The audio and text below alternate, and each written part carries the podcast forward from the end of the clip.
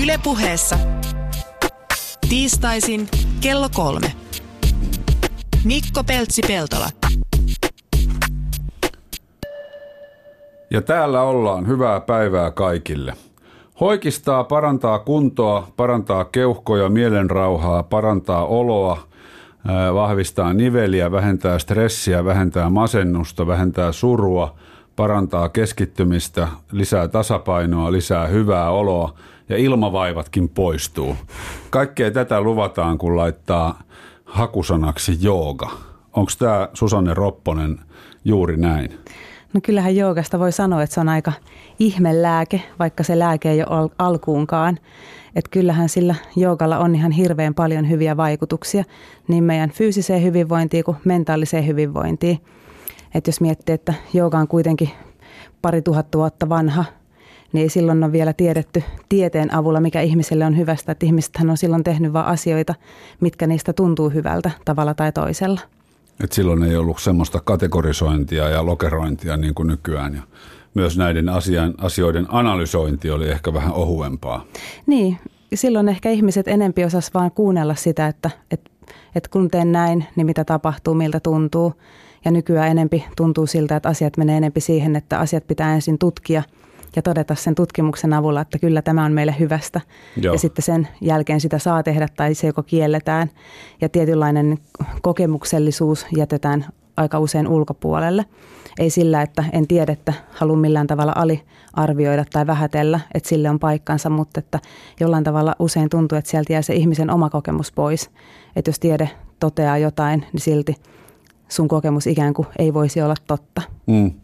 Musta tuntuu, että mäkin olen saattanut joskus tiedostamattani harjoittaa joogaa. Mä luulen, että sä oot. niin. Mä oon sitä siis harjoittanut myös tiedostaen. Mä oon aikaisemmin ollessani tuossa naapurikanava Yläksessä töissä, niin tehtiin äijäjoogasta joskus juttuja. Kokeiltiinkin sitä tuolla Ylen tanssisalissa ja mä muistan loppurentoutuksessa, niin, niin mähän nukahdin kuin tukki. Mutta se ilmeisesti oli silloin hyvä loppurentoutus. Sä oot aika hyvin sut on saatu rentoutumaan. niin, niin. Joku saattaa päätellä jo, mistä tänään puhutaan, eli joogasta ja hyvinvoinnista ja paikan päällä Susanne Ropponen, joogaopettaja. Ja lopussa myös täytyy käydä vähän läpi meikäläisen kova vuosi ohjelman satoa. Se nimittäin tulee nyt sitten ensi sunnuntaina 17. päivä joulukuuta kello yhdeksän aamulla areenaan ja, ja sitten illalla – TV2 ulos. Ja silloin juostaan rajusti ja pitkään. Mutta nyt tota, tähän joulun alukseen ja, tai tähän, tota, joulun alusaikoihin, niin varmaan tämmöinen kaikki hyvinvointi keskustelu ihan paikallaan. Miten sä Susanne näet joulun hyvinvoinnin kannalta? No joulu on tietysti siinä mielessä niin kuin aika isokin mahdollisuus hyvinvoinnin kasvattamiseen ja lisäämiseen – tietysti hyvinvointi on sellainen asia, että se pitäisi kulkea ihmisellä joka päivä mukana, koska me ei eletä vain jouluna tai kesälomalla tai talvilomalla tai viikonloppuna. Et tarkoitus on kuitenkin elää hyvä elämä mm. päivästä toiseen. Et se, mä koen itse, että se hyvinvointi liittyy paljon niihin valintoihin, miten sä valitset joka päivä elää ja miten sä lisäät sitä, kasvatat sitä sun hyvinvointia. Mutta joulussa on tietysti usein se, että, että silloin on aikaa hiljentyä. Silloin harvoin mailit laulaa ja puhelimet soi silloin on ikään kuin lupa kääntyä vähän niin kuin sisäänpäin siihen omaan lähipiiriin, perhepiiriin. On, on perhepiirillä tarkoitetaan sitten sukulaisia tai vaikka ystäviä tai mitä tahansa, mutta, mutta se, että, että silloin on aika ikään kuin sille hiljentymiselle, silloin ei tarvi olla menossa joka suuntaan. Silloin on yleensä aika myös enempi tai aikaa enempi olla niin kuin siinä hetkessä ja tuntea ja nauttia asioista. Että hirveän vähän sille nykyään tuntuu, että on arjessa aikaa on, on palavereja aamusta iltaan, niin ei sitä arjessa kerkiä. Ja onko se sitten niin, että jos muuten elää hyvin ja terveellisesti, niin, niin tota, se shokkihoito, mitä vatsa ja suolisto saa jouluna, niin sekään ei ole sitten niin kamalaa? No ei varmaan, koska siis siinähän on sellainen, että et, et stressi lisää esimerkiksi ruoansulatusvaivoja ihan puhtaasti hormonaalisen toiminnan ansiosta, eli stressihormonit vaikuttaa ruoansulatushormoniin, hormoneihin. Eli jos miettii sitä, että sitten kun me ollaan niin kuin rentoutuneita ja me ollaan levättyjä ja, ja ikään kuin keho on päässyt palautumaan, eli niin sanotusti parasympaattinen hermosto on toiminnassa, niin silloin myös ruoansulatuskin toimii hyvin, niin todennäköisesti silloin myös se kaikki herkut, mitä me suusta alas laitetaan, niin todennäköisesti keho paljon paremmin pystyy ne myös sieltä prosessoimaan. Joo, me voidaan tänään myös puhua siitä, että, ja puhutaankin, että, että miten sitä stressiä voisi vähentää tai, tai jopa siltä välttyä. Mutta kun sä oot opettaja, niin miten susta sellainen Susanne Ropponen tuli? Hauska kysymys. Mä en oikein, mä en, mä en koskaan ajatellut, että musta tulisi opettaja. Mä oon itse joogan aloittanut ää, pian 17 vuotta sitten. Mä olin silloin, olin tota, yksivuotiaan tytön äiti ja oltiin silloisen puolison kanssa yrittäjiä. Elämä oli aika ää, tekemistä täynnä ja, ja mä oon aina ollut aika kova tekemään erilaisia asioita, olemaan erilaisissa projekteissa ja hyvin, hyvinkin puuhakas. Tykkään tehdä paljon asioita. Ja, ja tota, jostain silloin olin sitten saanut päähäni, että mä haluaisin, haluaisin alkaa joogaamaan. Silloin Suomessa oli oikeastaan, jos joogasta puhuttiin, niin oli ikään kuin kaksi, kahta eri joogasuuntaa. Oli niin sanottu astanga jooga, mikä on edelleenkin erittäin tunnettu, erittäin iso joogan muoto, hyvin perinteinen joogan muoto. Ja sitten puhuttiin silloin hathasta, mikä itse asiassa myös on astangaa, mutta, mutta silloin puhuttiin niin, että hatha olisi ikään kuin tämmöistä lempeämpää joogaa. Ja sitten sit mä olin aikani sitä pyöritellyt ja sopivassa kohdassa huomasin kurssin ja menin viikonloppukurssille ja aloitin sitten harjoittelun sillä, koska mä koin, että se oli silloin myös semmoinen helppo harjoittelumuoto siihen, että mä voin tehdä sitä periaatteessa kotona milloin tahansa vaan. Ja sitten se on kulkenut jooga mun mukana sen jälkeen niin vuodesta toiseen vähän aina elämän tilanteiden mukaan. Välillä sitä on mahtunut siihen enemmän, välillä sitä on mahtunut siihen vähemmän. Ja sitten taas kun mä olin ikään kuin useiden sairasteluvuosien jälkeen. Se oli ollut sitten ikään kuin pitkää poissa ja mä kaipasin sitä tosi paljon. Mulla oli paljon selkäkipuja ja selkävaivoja ja me oltiin sairastuttu homeista, että kroppa oli aivan sekaisin ja mä vaan koko aika mietin, että koska mä pääsisin taas joogaamaan, että se on semmoinen, että mitä mä kaipaan. Ja, ja sitten taas tuli sille tila. Ja sitten mä jotenkin ajauduin sitten joogaopettajakoulutukseen ja tavoitteena niin oli silloin opetella hengittämään, koska keho oli niin sekaisin ja oli tavallaan niin puhkia ja erilaisia ihan fyysisiä oireita ja niin kuin kipuja, niin mä jotenkin ajattelin, että mä haluan vaan tulla tänne itseni takia ikään kuin syventääkseni omaa harjoitusta ja silloin päätin, että ei, en mä rupea opettaa koskaan ihmisiä, että se ei ole niin kuin se juttu ja jostain syystä siinä kävikin sitten ihan toisella tavalla ja nyt sitten se on tietyllä tavalla mulle niin kuin joogassa ehkä kaikista rakkainta on se, että miten mä saan sitä muille ihmisille opettaa. Joogan ilosanoman jakaminen. Kyllä. Noita joogan alalajeja on aika paljon. Että jos mä esitän sulle kysymyksen ylipäätänsä, että mitä jooga on, niin onko se niin laaja kysymys, että sä täytät yhdellä vastauksella tämän loppuohjelman, mä voin, mä voin lähteä lounaalle. Jos sä voit lähteä kesälomallekin niin. suoraan. Kyllä ja ei. Eli jos, jos mä en lähde sitä kertomaan niin pitkästi, mitä se on. Että sanotaan, että ehkä siihen on helpoin vastata niin, että jooga voi olla jokaiselle vähän eri asioita.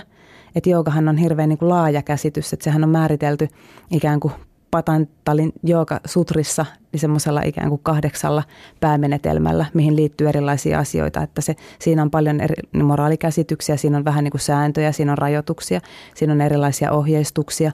Eli jollekin jooga voi olla uskonto, Jollekin se voi olla filosofia, joka ohjaa tavallaan sitä niin kuin elämää ja tekemistä. Kolmannelle se voi puhtaasti olla esimerkiksi meditaatio, mietiskely, hiljentymistä. Neljännelle se voi olla niin sanotusti karmajouga, eli sitä, että miten sä käyttäydyt, mitä sä levität ympärilles. Neljännelle se voi olla pelkästään liikeharjoitusta, eli asanaa. Et usein se on näiden yhdistelmää tai sitten jotain muuta. Että jooga on tässä parin tuhannen vuoden aikana – levinnyt, muuttanut muotonsa ehkä niin kuin viimeisempien vuosikymmenien aikana niin kiihtyvällä tahdilla, mitä mä itse koen, että on tosi hyvä asia, koska se taas sitten sitä kautta puhuttelee useampia ihmisiä. Mutta onko sitten olemassa kuitenkin sellaisia joogapuristeja, jotka ei hyväksy minkäännäköistä kehitystä ja halua, haluaisivat vaan harjoittaa, ja tietysti saavatkin harjoittaa, mutta sanotaan, että sellaiset, jotka kritisoi tätä eh, joogan kehitystä? Totta kai löytyy puristaja ei ehkä ole sellainen sana, mitä mä haluaisin itse käyttää. Ehkä se on enemmän perinteitä kunnioittava. Mm. Että et on erityyppisiä. Mun mielestä niitä täytyykin olla. Että tietyllä tavalla on niin tärkeää, että asioilla on juuret, mutta sitten yhtä tärkeää on se, että asioilla on siivet. Että jos on hyviä asioita, niin se, että me pidetään ne samassa muotissa aina, niin se ei välttämättä palvele asioita. Että jos miettii sitä, että, että jos me harjoiteltaisiin niin nyky, nykyisellä länsimaisen ihmisen keholla – jooga-asanoita samalla tavalla kuin niitä on harjoiteltu joskus silloin aiemmin, niin eihän meidän kehot enää pysty semmoisiin asioihin, koska me ollaan niin ikään kuin ää, jumitettu ne meidän kehot jatkuvalla istumisella ja huonoilla elintavoilla. Että se ei ole niin kuin perusteltua, mutta, mutta mun mielestä on hienoa, että sitä on edelleen olemassa, mutta, mutta mä itse en, en toivoisi, että ketään kritisoitaisiin mistään, että tietyllä tavalla kunnioitettaisiin sitä, että, että tärkeintä olisi se, että sitä joogan tietynlaista hyvinvoinnin levittämistä tapahtuu monella taholla ja monella erilaisella rintamalla. Niin ja kyllähän tämmöisillä eri alalajeilla niin, niin saadaan erilaisia ihmisiä mukaan. Kyllä. Et kaikkia ei välttämättä saada joogan pariin semmoisella vahvalla henkisyydellä, mikä liittyy johonkin muinaisiin asioihin, vaan, vaan ehkäpä juuri just äijäjoogalla tai, tai jollain tämmöisellä vastaavalla. Kyllä. Mä, esimerkiksi tuo äijäjooga on mun mielestä hirveän hyvä esimerkki siihen, et itse, itse tiedän mun, mun yksi tuttu vanhempi mies niin on just äijäjoogassa aloittanut nyt pari vuotta sitten. Ja hän ei olisi kyllä millään ilveellä saatu joogastudiolle, missä ikään kuin opetellaan, opetellaan sitten niin kuin näitä nyky, nykyjoogamuotoja. Et musta on hienoa, että jooga jalkautuu erilaisiin paikkoihin, erilaisiin asioihin. Mä itse on, on joogan vienyt golfareiden opetukseen ja siinä on esimerkiksi myös semmoinen kohderyhmä, että, että ei heitä niin kuin – olisi saatu joogastudioille vaan niin kuin joogaamaan, koska niin kuin se ei ole se asia, mitä he haluavat tehdä, mutta, mm. mutta he saa todella paljon hyötyä ja apua niin kuin siitä joogasta. Toinen asia esimerkiksi, mitä ollaan mun nuoremman tyttären kanssa tehty, niin ollaan opetettu muksujoogaa paljon ja se on taas toinen asia ikään kuin, että me voidaan tu- tehdä se jooga tutuksi jo niin kuin lapsille, koska siellä joogassa on niin äärimmäisen hyviä elementtejä ja työkaluja, että millä me voidaan sekä sitä fyysistä että myös sitä mentaalista puolta harjoittaa. Mm. Että et se ei ole ikään kuin vaan semmoinen joku asia, mitä, mikä tapahtuu jossain ja sun pitää mennä sinne, vaan se, että se tuodaan erilaisiin paikkoihin. Että jos miettii, että Intiassa sitä opetetaan kouluissa, armeijoissa, päiväkodeissa samanlaisen liikuntamuotona periaatteessa kuin meillä vaikka pesäpalloon, no ei pesäpalloa nyt armeijassa ehkä opeteta, mutta tietyllä tavalla se on niin kuin ihan niin kuin normaalia arkista, niin se tietyllä tavalla ehkä myös purkaa rikkoa niitä myyttejä. Mistä se johtuu, että on semmoisia ihmisiä, jotka suhtautuu joogaan jotenkin ehkä nenänvarttaan tuijottaen? No siinä mielessä on vaikea ehkä sanoa yksioikoista vastausta, kun ei tiedä, että mikä se heidän ajatus siitä on, että miksi he niin kuin suhtautuu siihen. Mutta esimerkiksi voi yksi tapa olla se, tai yksi ajatus voi olla siihen se, että et, et kun joogaa, jos sitä vaikka tarkastellaan uskonnollisesti, niin silloin, silloin se voi herättää siitä ikään kuin semmoisen vastareaktion ja pahennuksen, että, että jos on itse vaikka evankelis-luterilainen kristitty, mm. niin tietyllä tavalla silloin voidaan paheksua sitä, että mennään harjoittamaan toista uskontoa. Et esimerkiksi mun miehen isoäiti eli pienemmässä pitäjässä Länsi-Suomessa ja hän oli aivan, aivan hurmaavan ihana ihminen ja oli hyvin harras kristitty. Ja, ja tota, hän oli sitten ruvennut käymään joogassa siellä jossain työväenopiston kurssilla ja piti sitä kovasti. Ja sitten heillä oli sitten kirkkoherra kylällä sitten paheksunut sitä, että kun käytte siellä har, har, harjoittamassa sitten toisen uskonnon oppeja. Niin, ja, niin. ja sitten hän oli miettinyt pitkään, että onko, onko sallittua sitten jatkaa vai ei. Ja puolet ryhmästä oli jättänyt jatkamatta sitten tämän kommentin perusteella. Mutta hän oli sitten todennut, että, että tämä tuntuu hyvältä ja hän ei koe, että tässä on mitään uskonnollista että hän kyllä jatkaa. Eli tavallaan, että se voi olla yksi asia. Toinen voi ehkä olla se, että joogaan liittyy usein se, että ajatellaan, että sun täytyy olla hirveän notkea. Tai että jooga ajatellaan niin kuin hirveän akrobaattisina liikkeinä, spagaatteina tai, tai siltoina tai vielä, niin kuin, vielä akrobaattisimpana erilaisin solmuiluna. Ja jotenkin sitä niin kuin ajatellaan, että apua, että enhän mä voi mennä joogaan, että enhän mä pysty mihinkään tommoseen. Ja sitten voi olla toki monia muitakin asioita. Joo, mä allekirjoitan tuon. Mä siis myönnän itse myös joskus suhtautuneeni joogaan ja oikeastaan kaikkeen muuhunkin, mikä liittyy millään tavalla henkisyyteen tai, tai ylipäätänsä niin kuin tämmöisiin, tämmöisiin niin kuin abstrakteihin asioihin. Mm. että mä, mä juoksen ja hengästyn ja sitten kaikki tämmöinen, missä puhutaan energioista ja mm. hyvinvoinnista noin mm. muuten, niin on joskus tuntunut, kunnes sitten tietysti nykyään tätä hommaa työtä tekevänä, niin suhtautumisen on muutenkin jo oltava erilainen ja toki sitten niin kuin tieto lisää. Mm. Mm. Sitten tuota, muuttaa sitä käsitystä. Hmm. Mutta toi on varmaan toi, mulla on paljon tämmöisiä, mä oon ristinyt nämä makkaramiehiksi tämmöiset miehet, hmm. jotka tota, vastustaa kaikkea, mikä, mikä liittyy mihinkään niin kuin hyvinvointiin, jos ei se, juuri tähän henkisyys, henkisyyspuoleen. Ja tuossa on ehkä mun mielestä just se tärkeä pointti on tietyllä tavalla se, että mä itse olen kanssa tietysti useisiin ihmisi, tai useita ihmisiä kohdannut, jotka sanoo, että kerran kokeilin joogaa, en tykännyt. Ja sitten mä aina haluan haastaa heitä vähän niin, että, että onko sama vaikka ryhmäliikunnan kohdalla tai, tai joukkuelajien kohdalla, että kun jooga on kuitenkin, kun se on niin laajentunut, kasvanut, monimuotoistunut, siitä on niin paljon erilaisia lajeja, polkuja, jokainen opettaja ikään kuin tekee siitä oman tyyppisen, vaikka se opetussuunta olisi sama. Ni, niin se, että nykyään kun sitä on jo niin paljon erityyppistä, että jos sä oot käynyt kokeilemassa yhden tunnin jotain, niin se on mun mielestä vähän – rajoitetusti tai hassusti sanottu se, että en tykännyt. Et, et totta kai itsellekin on tullut kohdalle niin, että, että jonkun opettajan tyyli ei vaan mulle sovi. Mm. Mä en jotenkin pidä siitä, se, mä, se ei resonoi mun kanssa. Tai se, että jos itse vaikka niin kuin kokee, että joku opetus on kauhean uskonnollinen tai filosofinen ja sitten se ei ole omien arvojen kanssa tai oman maailmankuvan kanssa ei kohtaa, niin totta kai semmoista opetusta voi olla vaikea ottaa vastaan seurata. Mutta sitten mun mielestä niin kuin kannattaa kokeilla vain erityyppisiä opettajia, erityyppisiä niin kuin tunteja et, et, ja löytää sitten semmoinen, joka niin kuin resonoi sun kanssa.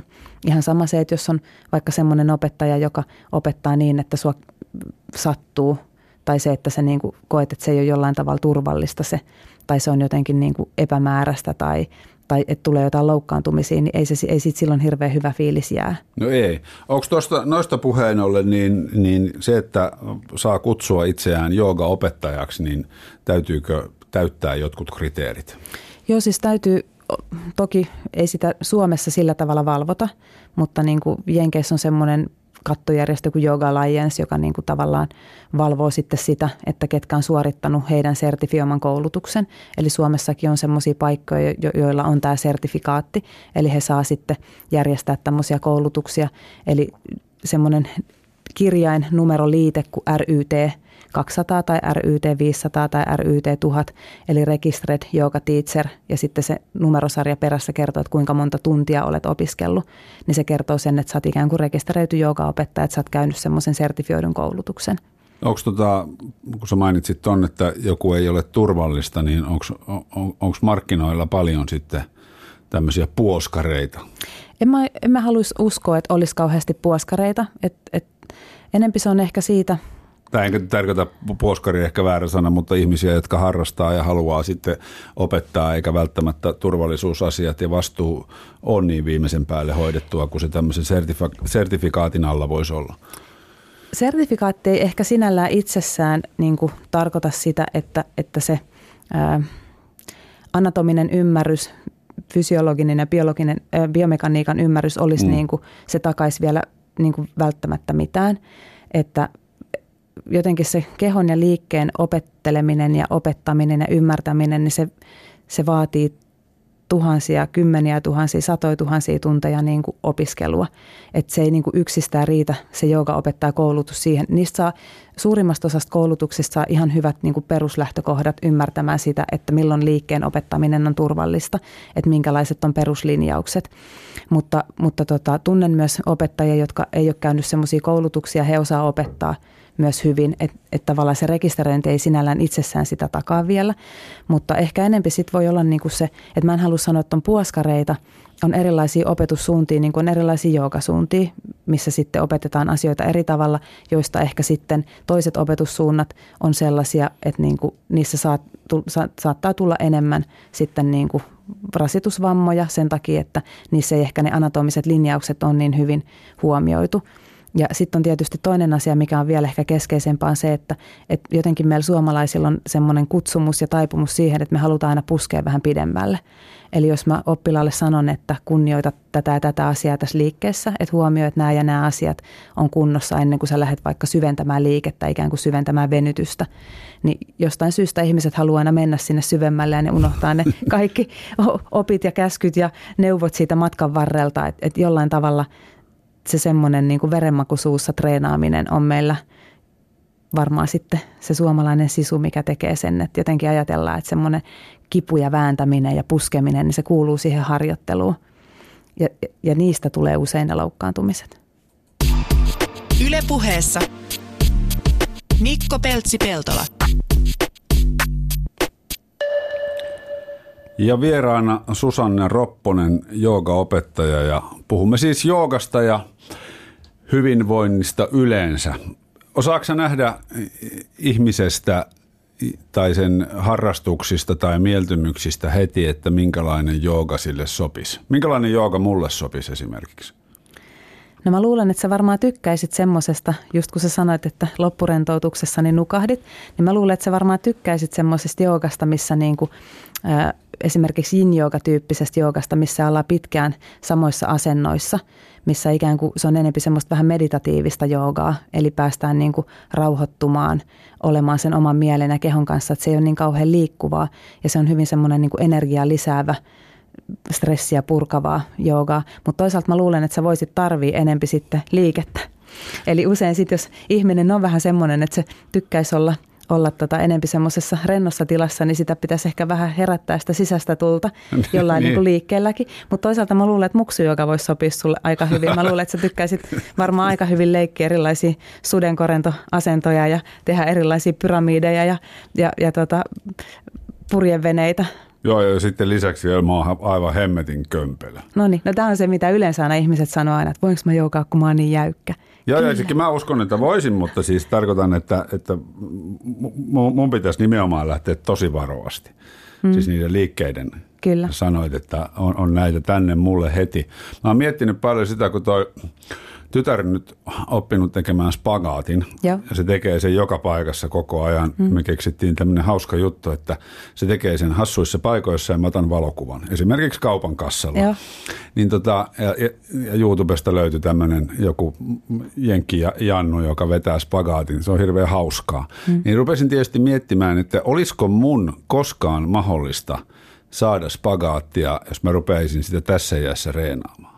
No nyt tietämättä yhtään tarkempaa, että mikä sun niin kuin perusliikkuvuus on ja minkälaiset ulko- ja sisäkierrot sulla on lonkissa, niin mä en osaa sanoa tähän mitään. No jääkiekko on pelannut pienen ikäni ja venytellyt okay, huonosti ja lonkan koukista ja on, on mitä sattuu. Suosittelen, et rupea kokeilemaan, pysyt vaan kameran takana ja otat tyttärestäsi kuvia. niin, niin. Mutta sanotaan, että jos nuorempana olisit sitä ruvennut tekemään, niin, niin, niin mahdollisesti kyllä – tai sitten ei. Et siinä mielessä sitä on niin kuin vaikea sanoa, että koska siihen spagattiin vaikuttaa hirveästi niin kuin myös ikään kuin ihan puhtaasti lonkkamalja mm. ja niin kuin tavallaan se, että miten se niin kuin reisiluun pää osuu siihen, että, että mikä on ikään kuin se lonkan liikkuvuus.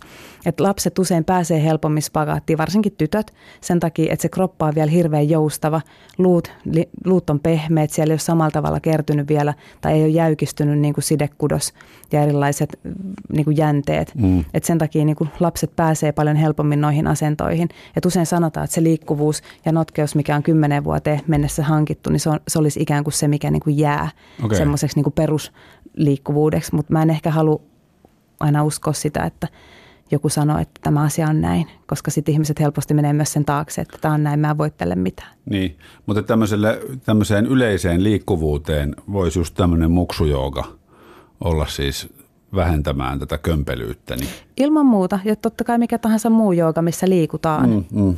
Liikutaan, ja, ja se, että joogakin on hyvin paljon niin kuin, liikkuva eli dynaaminen jooga, niin kyllähän se vaatii paljon semmoista myös niin kuin koordinaatio, ja se kehittää hirveän hyvin niin kuin tämmöistä niin kehotuntemusta ja asentoaistimusta, että sä opit hahmottamaan, että missä mun kädet menee, missä mun jalat menee, miten mä kannattelen mun kehon erilaisissa liikkeissä, miten mä siirrän painopistettä, miten mä muutan liikkeen toiseksi. Eli niin kuin, et, et kyllähän se ihan hirveän hyvin kehittää ja kasvattaa sitä. Ja tuleeko sitä kautta sitten myös nämä terveysvaikutukset, mistä paljon puhutaan? Ö, osittain. Sanotaan, että riippuu tästä terveysvaikutus on niin laaja käsite, Niin, että niin. miten se käsitellään. Että jos, jos katsotaan terveysvaikutuksina vaikka sitä, että jollain on selkä kipeä, niin silloin tavallaan joogan terveysvaikutus olisi, olisi auttaa häntä pääsemään selkäkivuista. Niin silloin todennäköisesti se, että keho vähän avataan, keho myös vahvistetaan, niin todennäköisesti olisi hänelle se terveysvaikutus. Ja sitten taas, mutta tietysti se niinku liikkuvuus, mikä joogasta tulee, niin usein on yksi hyvä terveysvaikutus. Toinen hyvä terveysvaikutus joogasta niin on usein se, että lihasvoima kasvaa. On, on se sitten alaraajojen, yläraajojen, keskivartalon ja tietysti sen niin kuin koko kehon hallinnan ja kannatuksen myötä. Eli mä opin hallitsemaan kehoani paremmin liikkeessä. Tasapainon parantuminen on yksi terveysvaikutus, varsinkin jos mietitään sitä, että, että tasapaino on yksi ominaisuus, mikä heikkenee ikääntymisen myötä. Ja se vaikuttaa sitten taas siihen, että miten me pysytään, pystytään olemaan toiminnallisia, miten me pysytään liikkeessä, miten koordinaatio säilyy. Ihan jos mietitään talvea, liukastumisia, liikkumista ulkona, niin mitä parempi lihaskunto ja tasapaino on, niin sen paremmin me ollaan ikään kuin turvassa sen liikkumisen kanssa. Ja sitten taas jos puhutaan niin kuin hormonaalisesta hyvinvoinnista tai vaikutuksista, niin sitten esimerkiksi myös, niin kyllähän joogalla on vaikutuksia siihen, pelkästään niin kuin hengitysharjoituksilla me pystytään rauhoittaa hermostoa, käynnistämään sillä ikään kuin näiden palautumisten tai käynnistämään palautum, palautuminen, laskemaan stressihormonitasoja, niin taas se on yksi tämmöinen terveysvaikutus myös. No noitahan tuossa tulee aika paljon mm. sitten kuitenkin. Että Niitä on tosi tosi paljon. Litania, mitä tuossa alussa luettelin, niin ne, se nyt oli jonkun tämmöisen hyvinvointilehden nettisivuilta katsottu ihan nopeasti vaan, että jaa, että tämmöisiä, tota, tämmöisiä johtopäätöksiä voi joogasta vetää. Joo, nekin oli varmaan googlannut hyvin. Niin, kyllä, kyllä. kyllä, kyllä. Tota, joo, siis toi, toi liikkuvuusasia on, on yksi semmoinen, mikä, mikä varmaan niin kuin kaltaisillani miehillä on, jotka ovat joskus halveksuneet venyttelyä tai eivät ehkä halveksuneet, mutta ei ole tullut venyteltyä. Mm. Niin sit, sittenhän sitä jää aika, aika jäykäksi. Ja sitten tulee selkäkivut pitkälle miehelle. Niin, ja tulee lyhyemmillekin ja naisillekin. Ja, Niin. ja sanotaan, että lapset on ainoa semmoinen niin kuin ryhmä, joilla selkäkipuja ei ole. Ja jos lapsella, varsinkin harjoittelevalla, harrastavalla lapsella, tulee selkäkipuja, niin sitten on syytä kipin kapin lähteä lääkäriin, koska se ei ole koskaan normaalia. Ja, mutta että aikuisen selkäkipu on ikään kuin normaalia, mikä on niin kuin hassua, että siihenkin totutaan. Että sen kanssa opitaan vaan elämään, että välillä selkä on enemmän, välillä se on vähemmän kipeä. Ja just niin kuin sanoit, että, että sitten tullaan jäykiksi, mutta jos ei mitään tehdä, niin jäykistytään entisestään. Eli jotenkin usein ajatellaan, että se, että me mennään kasaan ja jäykistytään, niin johtuu ikääntymisestä. Mutta todellisuudessa ei se ikä varsinaisesti meitä jäykistä. Toki se keho alkaa kuivattamaan ja, mm. ja näin, mutta, mutta kyllä se jäykistyminen johtuu siitä, että me lopetetaan kehon liikuttaminen. Eli me ei käytetä enää liikeratoja, me ei kurotella, me ei koukistella, me ei noukita, me ei kyykistellä – niin se on se, mikä meidän kehon jäykistää, koska niin kuin liikkuvuushan on, niin kuin, sitä pitäisi olla nivelissä, sitä pitäisi olla lihaksissa, sitä pitäisi olla sidekudoksissa. Et mä itse mieluummin puhun liikkuvuudesta kuin venyttelystä, koska venyttely kuulostaa kamalalta ja se tuntuu kamalalta. Yleensä tulee ensiksi mieleen just semmoinen kireen takareiden venytys, mikä on ihan hirveetä, tai lonkan koukista ja venytys. niin, niin. Eihän kukaan sellaista halua tehdä. Mutta tavallaan sitten niin kuin nyt kun ymmärretään kehosta ja liikkeestä enemmän, niin ymmärretään se, että, että ehkä parempia tuloksia usein saadaan sillä, että me haetaan siihen koko kehon liikkuvuutta, jolloin ne liikkeet voi ollakin paljon kokonaisvaltaisempia. Ja nyt on syntynyt esimerkiksi erilaiset kehonpainoharjoittelut. Ja sitten mua aina niin kuin huvittaa se, että koska ikä, joogahan on ikään kuin maailman vanhin kehonpainoharjoittelu, että siinä me tehdään liikkeitä oman kehon painolla tavallaan niin kuin dynaamisesti, niin se on vähän niin kuin me siinä samalla ikään kuin venytetään sitä kehoa vähän huomaamatta, mutta ei, ei tehdä sitä venyttelystä ehkä sitten niin kuin, se ei ole niin samalla tavalla kamalaa siinä. Joo, joo. Onko tota, missä suhteessa sä esimerkiksi Suomessa näet, että ihmiset har, harjoittaa joogaa harjoittaakseen joogaa versus sitten sellaiset ihmiset, jotka harjoittaa joogaa tullakseen paremmiksi jossain muussa. Itse taas sitten, jos mun pitäisi, tai jos mä alkaisin harrastaa joogaa, niin mulla olisi vääjäämättä taka-ajatuks, taka-ajatuksena se, että musta tulee parempi hiihtäjä. Joo, no mutta sittenhän se olisi todella hyvä. Tohonkaan en osaa sulle suoraan vastata, että kuinka paljon ihmiset harrastaa joogaa vaan sen joogan takia ja kuinka paljon ollakseen parempia jossain muussa. Et mä itse pääsääntöisesti opetan joogan avulla golfareita ja kaikilla golfareilla, jotka tulee mun tunnille, niin heillä on, silloin voin sanoa, että 100 prosenttia on tarkoitus pelata parempaa golfia. Mm, mm. Mutta siinä käy usein niin, että se hyvinvointi tulee siinä sivussa, vaikka mä en niitä niin sanotusti myy siellä tunneilla, niin, niin ihmiset tulee sitten kertomaan kyllä tuntien jälkeen niistä muistakin vaikutuksista, mitä he huomaa niin kuin sit sen harjoittelun myötä tulevan. Mutta ensisijaisen tärkeää on se, että, että he pääsee er, eroon erilaisista esimerkiksi rasitusvammoista, kivuista, alaselkäkivuista, mikä on niin kuin tosi yleinen niin golfareilla kuin kaikilla muillakin. Mutta sitten voi olla, että, että jollain on esimerkiksi justinsa vaikka, jos miettii hiihtäjä, niin todennäköisesti niin siellä tarvitaan, tai tarvitaankin tosi hyvää liikkuvuutta, mutta tarvitaan myös tietynlaista niin kuin lihaskestävyyttä, tarvitaan niin kuin sitä mielen mielenhallintaa, hengitystä. Hengitys on yksi, mikä voisi hyvinkin auttaa siihen esimerkiksi, että sä pystyt paremmin käyttämään sitä sun hengityskapasiteettia myös siinä hiihdossa. Ja sitten tietysti se keskivartalon vahvistus, että jos asento ei pysy hiihtäessä yllä, niin, niin silloin myöskään se voiman siirto ei ole, ei ole niin hyvä, mitä se voisi olla. Eli kyllä niin kuin maailmalla enenevässä määrin käytetään joogaa myös muiden lajien niin kuin oheisharjoitteluna. Suomessakin sitä käytetään, mutta siitä aika vähän puhutaan. Joo, joo. Minkälainen toi, kun golfin pelaaja tulee sun pakeille, niin mitä te teette? On ihan konkreettisesti. No siis ihan konkreettisesti, jos tullaan ryhmätunnille, eli missä on myös muitakin, niin siellä on tietysti suunniteltu ryhmätunti niin, että se on kaikille samanlainen, toki erilaisia variaatioita. Niin tunti alkaa aina hengitysharjoituksella – minkä tarkoitus on opettaa ihmistä hallitsemaan sitä hengitystä, koska sen hengityksen avulla me voidaan rauhoittaa hermosta, rauhoittaa keho, rauhoittaa mieli, mitä tarvitaan myös golfkentällä, mutta voitaisiin tarvii vaikka hiihtämässä tai missä tahansa stressaavassa tilanteessa, on se sitten niin kuin arkena töissä, kotona, missä tahansa hetkessä, kun huomaa, että nyt rupeaa hermostuttaa syke nousee ja rupeaa raivostuttaa tai ei pysty keskittymään, niin se hengitysharjoitus auttaa hallitsemaan sitä kehoa ja hallitsee sitä mieltä. Lisäksi se rentouttaa, eli yleensä aina kun lähdetään harjoittelemaan, niin on tärkeää, että keho on siinä mielessä rentoutunut, että se pystyy ottaa harjoituksen vastaan. Että jos keho on koko ajan kauhean jännittynyt, niin silloin me ei saada siitä lihastyöskentelystä niin irti samalla tavalla, koska jännittynyt lihas ei pysty työskentelemään samalla tavalla. Sitten me lähdetään erilaisten yleensä syvien lihaksia vahvistavien liikkeiden kautta lämmittelemään kehoa niin, että saadaan sinne kehon tavallaan se hyvä, hyvä tuki keskivartaloon ja sitten siirrytään sieltä, yleensä ne on mattoliikkeitä alkuun, sitten siirrytään seisomaliikkeisiin, mistä tehdään erilaisia liikesarjoja, mitkä sitten vahvistaa kehoa, lisää liikkuvuutta ja yhdistää usein vielä sen tasapainon siihen, eli tulee ikään kuin aika monta asiaa samaa aikaa. Golfareiden kanssa tietysti aika paljon tehdään kiertoja, erilaisia liikkeitä, mitkä sitten auttaa yhdistämään myös sen koko kehon käytön, koska golf swing on hyvin koko kehoa vaativa, kuormittava liike. Ja sitten yleensä sitä tunnin lopussa niin mennään sitten taas ikään kuin vähän viilennetään kehoa, tehdään jotain yksittäisiä venyttelyjä dynaamisina ja sitten siirrytään loppurentoutukseen, mistä säkin mainitsit, että se on yleensä se aina, niin, niin. aina sanon, että aina tämä tunnin, tunnin paras liike, samalla myös tunnin tärkein liike. Sen takia, että koska sitten taas se rentoutuminen käynnistää palautumisen ja kaikki oppiminen ja kehittyminen tapahtuu palautumisessa. Että se on yleensä semmoinen sitten vaikka se kestäisi viisi minuuttia, joskus jopa vähän pidempään.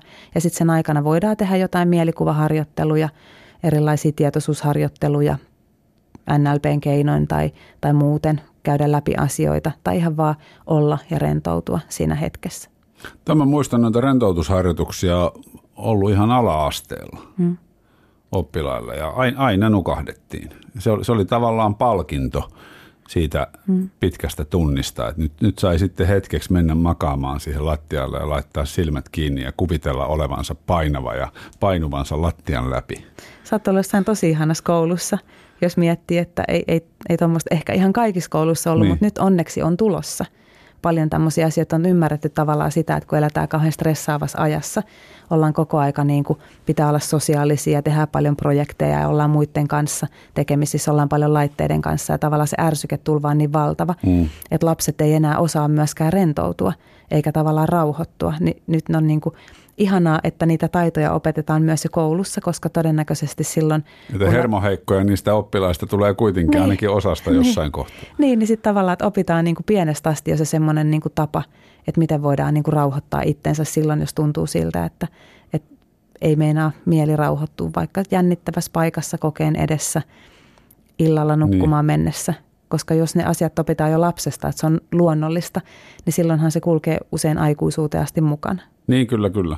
Joo, itsestä tulee käsiteltyä oikeastaan semmoisia stressaavia pitkiä päiviä niin, että, että mä ajattelen jotain tulevaa päivää, että sitten kun mä oon näistä selvinnyt, niin mun, mun palkinto on sitten yksi puoli päivää, vaikka että mä voin vaan tuijottaa pistettä. Joo. Että tavallaan sitä kautta käsittelee. Että osaaks ihmiset tunnistaa, mistä, mistä tunnistaa stressin? No toi... no niin, tai semmoisen niin vakavan stressin. Stressiähän nyt tietysti niin. on, on koko ajan kaikki, mutta sitten kun se menee yli. Sitten, niin stressihän pitääkin olla. Stressihän on kuitenkin, niin kuin, stressistä on tehty vähän semmoinen, että sitä ei saisi olla ollenkaan. Siis stressihän on niin kuin eteenpäin vievä voima. Niin. Eli ilman stressiä niin mehän ei saataisi mitään aikaiseksi. Eikä niin kuin, me vaan niin oltaisi asiat jäisi tekemättä. Mutta ehkä se semmoinen niin kuin, äh, jos ei ainakaan itse huomaisi sitä, että olisi niin kuin ylimenevää stressiä, niin viimeistään siinä vaiheessa, kun lähipiiri rupeaa huomauttaa, että onko se pikkusen kireä, niin ehkä siinä, silloin kannattaisi pysähtyä. Et tietysti eikä kaikki ihmiset varmaan osaa edes tunnistaa, että koska niillä on stressiä, koska ne voi olla niin stressaantuneita koko ajan, että se muuttuu semmoiseksi luonteen, luo, niin, niin. Luon, luonteen niin. piirteeksi. Mutta tietysti erilainen ärtyneisyys, semmoinen, että jos niin kuin univaikeudet, nukahtamisvaikeudet, huono unisuus on yksi merkki siitä. Aika iso osa stressistä, niin, tai niin kuin, että jos on stressiä, niin näkyy ruoansulatusvaivoina. Että ihmisillä on paljon erilaisia suolistavaivoja tänä päivänä tosi paljon. Ja, ja tota, tietynlainen ehkä semmoinen, että vaan pusketaan koko aika. Että usein ajatellaan, että joku ihminen on kauhean tehokas, kun se vaan tekee koko aika. Niin se voikin olla piirre siitä, että se käy vain niin kierroksilla, että se ei pystykään enää niin kuin ikään kuin – päästämään irti asioista, että se ei pysty niin kuin, se ei osaa valita sitä, että nyt mä teen tätä, nyt mä siirryn tuohon seuraavaan, vaan siellä on koko aika semmoinen jatkuva kela päässä, että vielä tämä, vielä tämä, vielä tämä, pakko tehdä, pakko tehdä, pakko tehdä.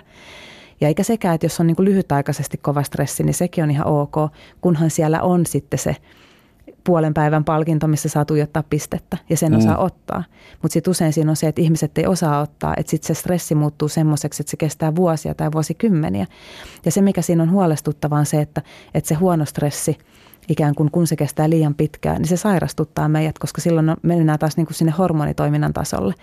Että tämänhetkisistä ö, sairausdiagnooseista niin yli 90 prosenttia on stressiperäisiä ja se on ihan järkyttävän iso määrä.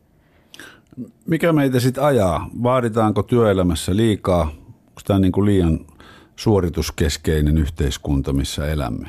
Mä luulen, että me ollaan varmaan vähän semmoista niin kuin anteeksi kaikki insinöörit, insinöörikansaa tietyllä tavalla niin kuin siinä, että me ollaan kauhean kuuliaisia ja tunnollisia tekemään. Niin. Ja jotenkin se semmoinen, että just taas tämä tämmöinen suomalainen sisu, havuja perkele, että niin kuin, kyllä minä vaan jaksan tässä painaa, minä en apua pyydä ja kyllä minun on täytynyt. Että mä luulen, että se jollain tavalla ehkä tulee siitä, että kuitenkin meidän historia on aika lyhyt itsenäisenä maana. Että tälleen onnea.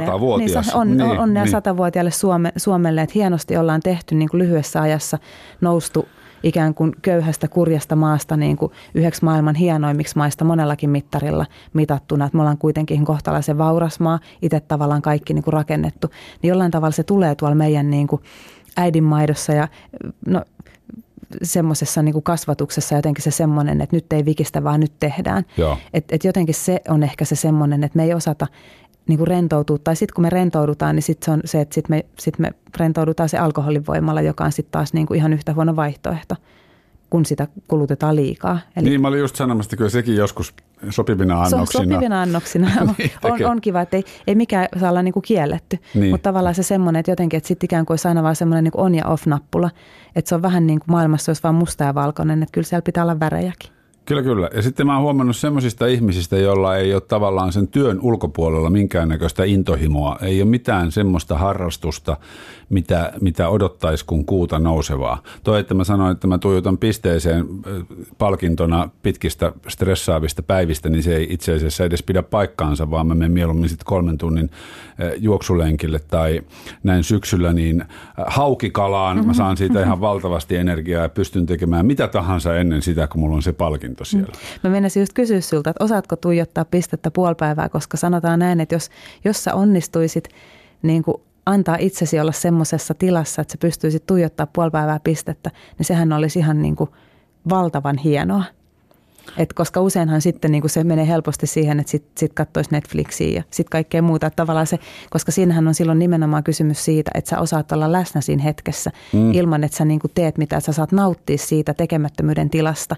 Niin eihän sellaista enää hirveästi ole, koska tietyllä tavalla meidän pitää täyttää kaikki se tila jollain. Niin, kyllä.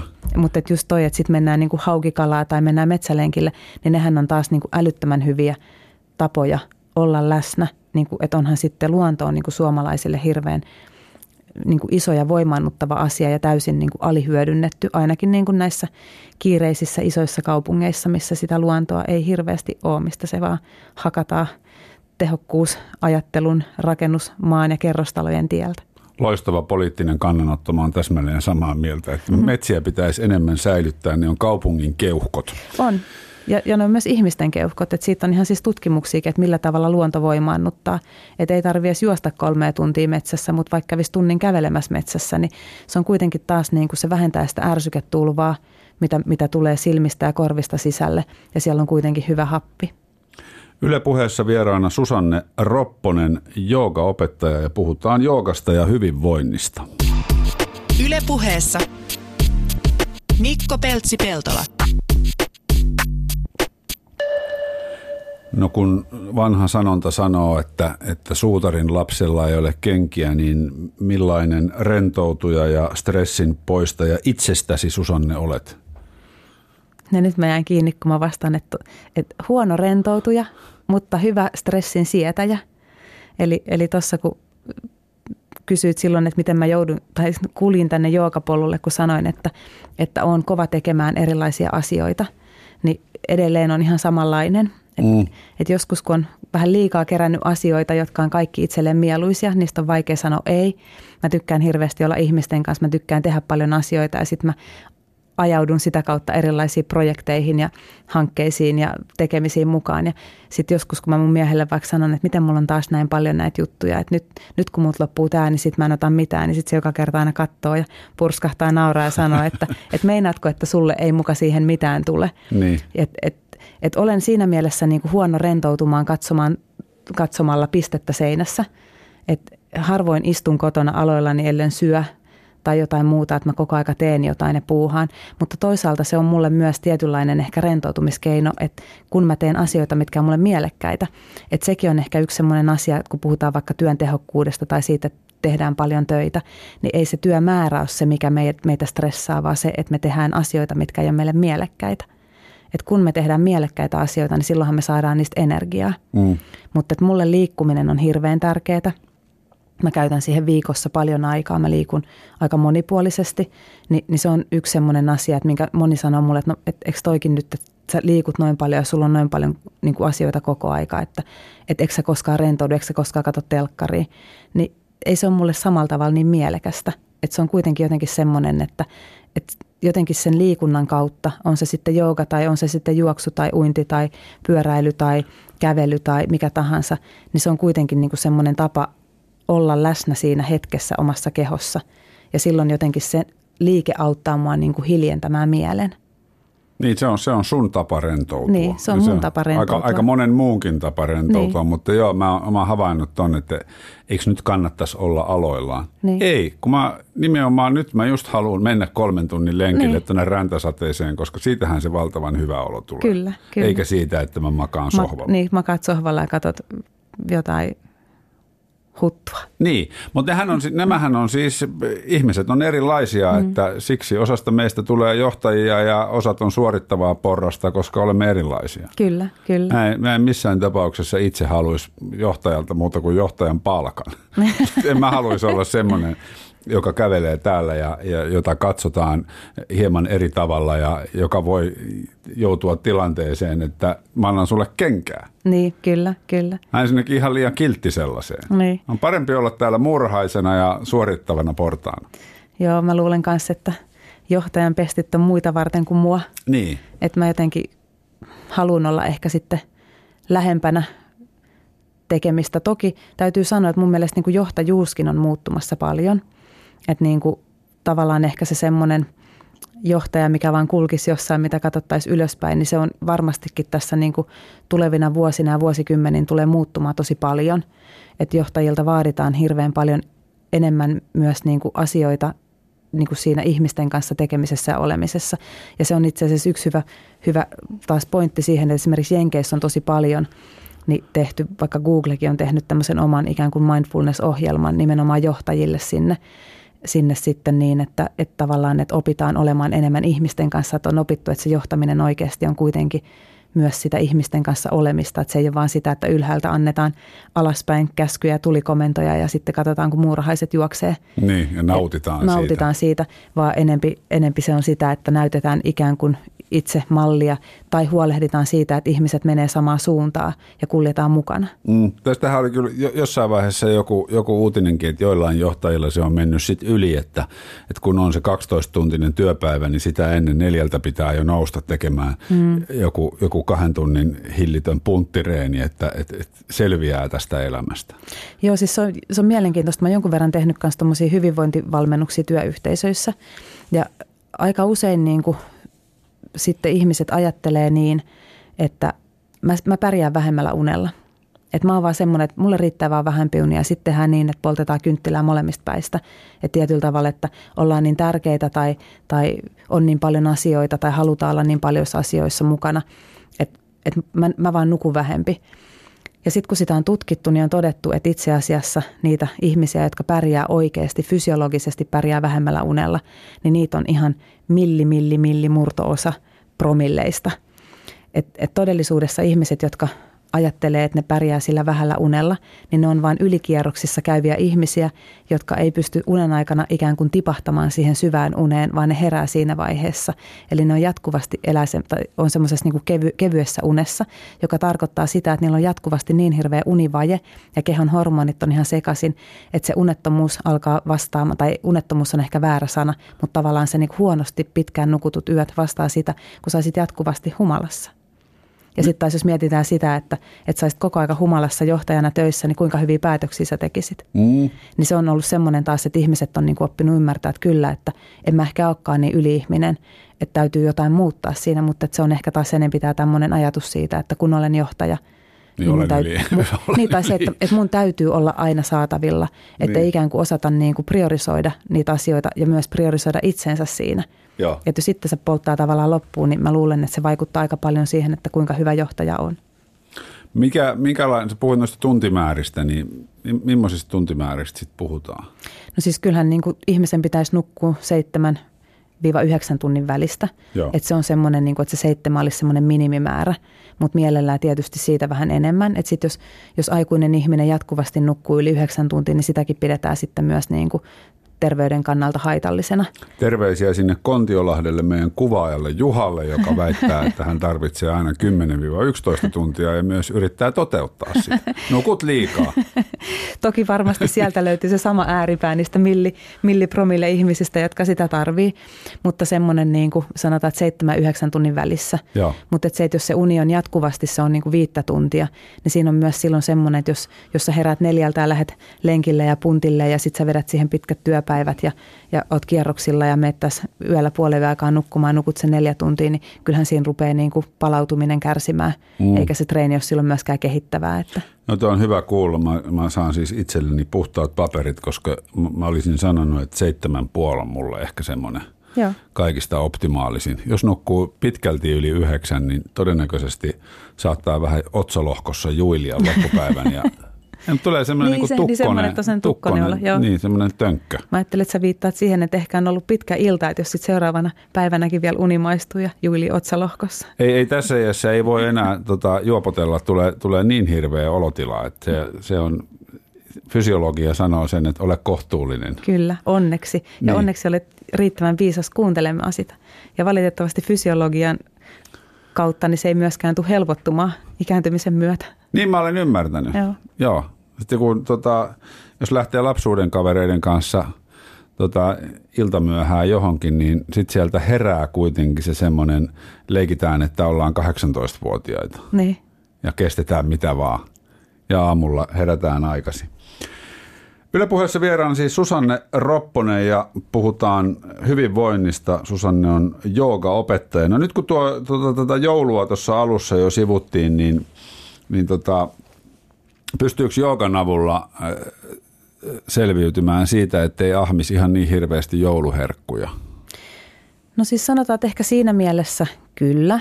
Että taas jos miettii sitä, niin kuin sanoin, että jooga, joogassa on ikään kuin kahdeksan tämmöistä menetelmää tai määritelmää, miten sitä määritellään, niin siellä on kuitenkin sitten niin kuin asioita, mitä harjoitellaan myös sen joogaharjoituksen aikanaan keskittymistä ja tavallaan sitä mielenhallintaa. Ja kyllähän joogaa kuuluu itse kuri mm. ja, ja, ja, ja sellainen ää, aistien hallinta.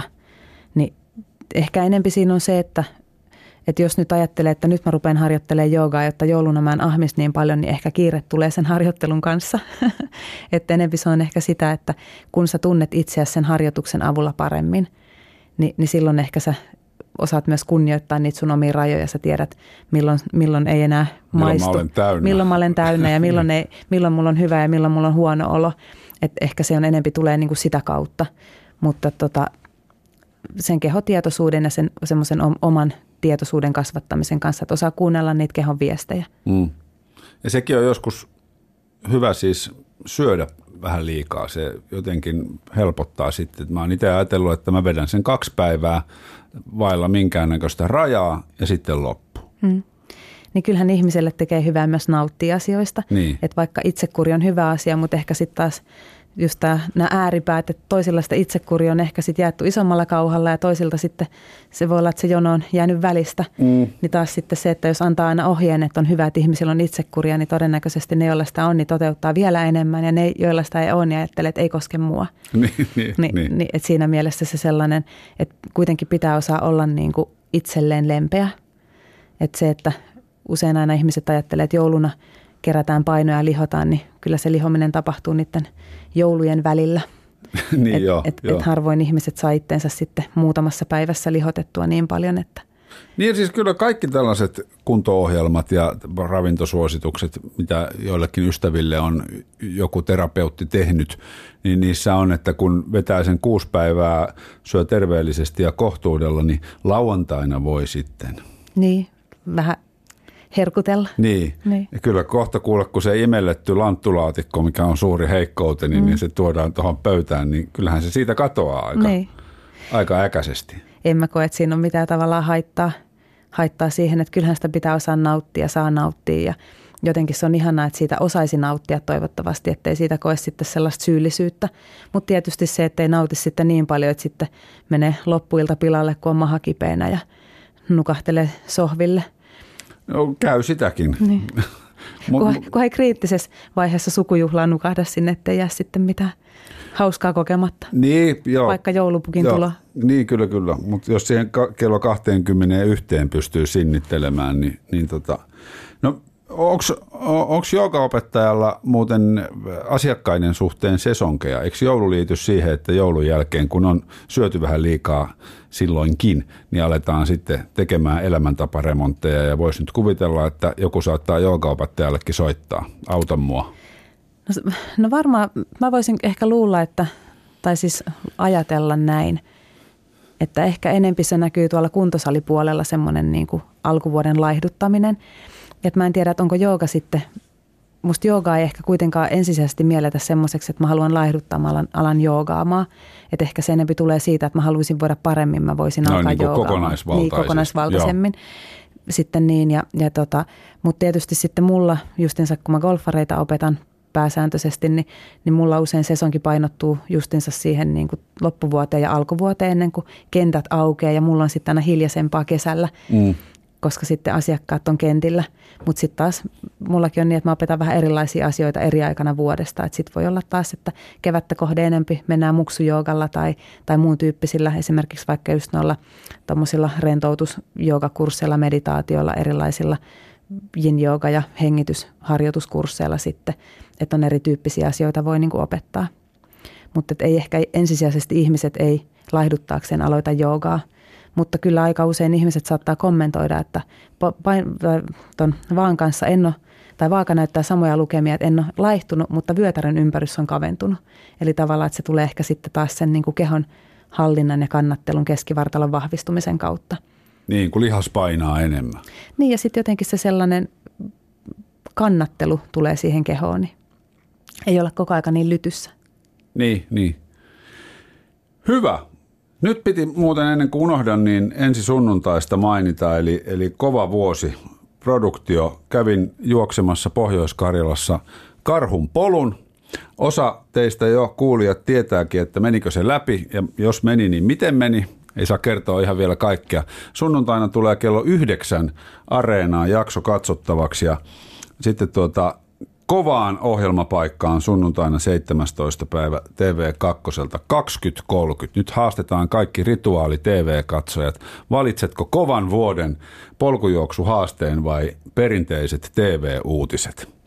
Tätä siis ensi sunnuntaina. Mutta Susanne Ropponen, kiitos kun kävit valaisemassa joogan saloista ja hyvinvoinneista ja tota, hyvät jatkot. Kiitos paljon. Ylepuheessa Mikko Peltsi-Peltola.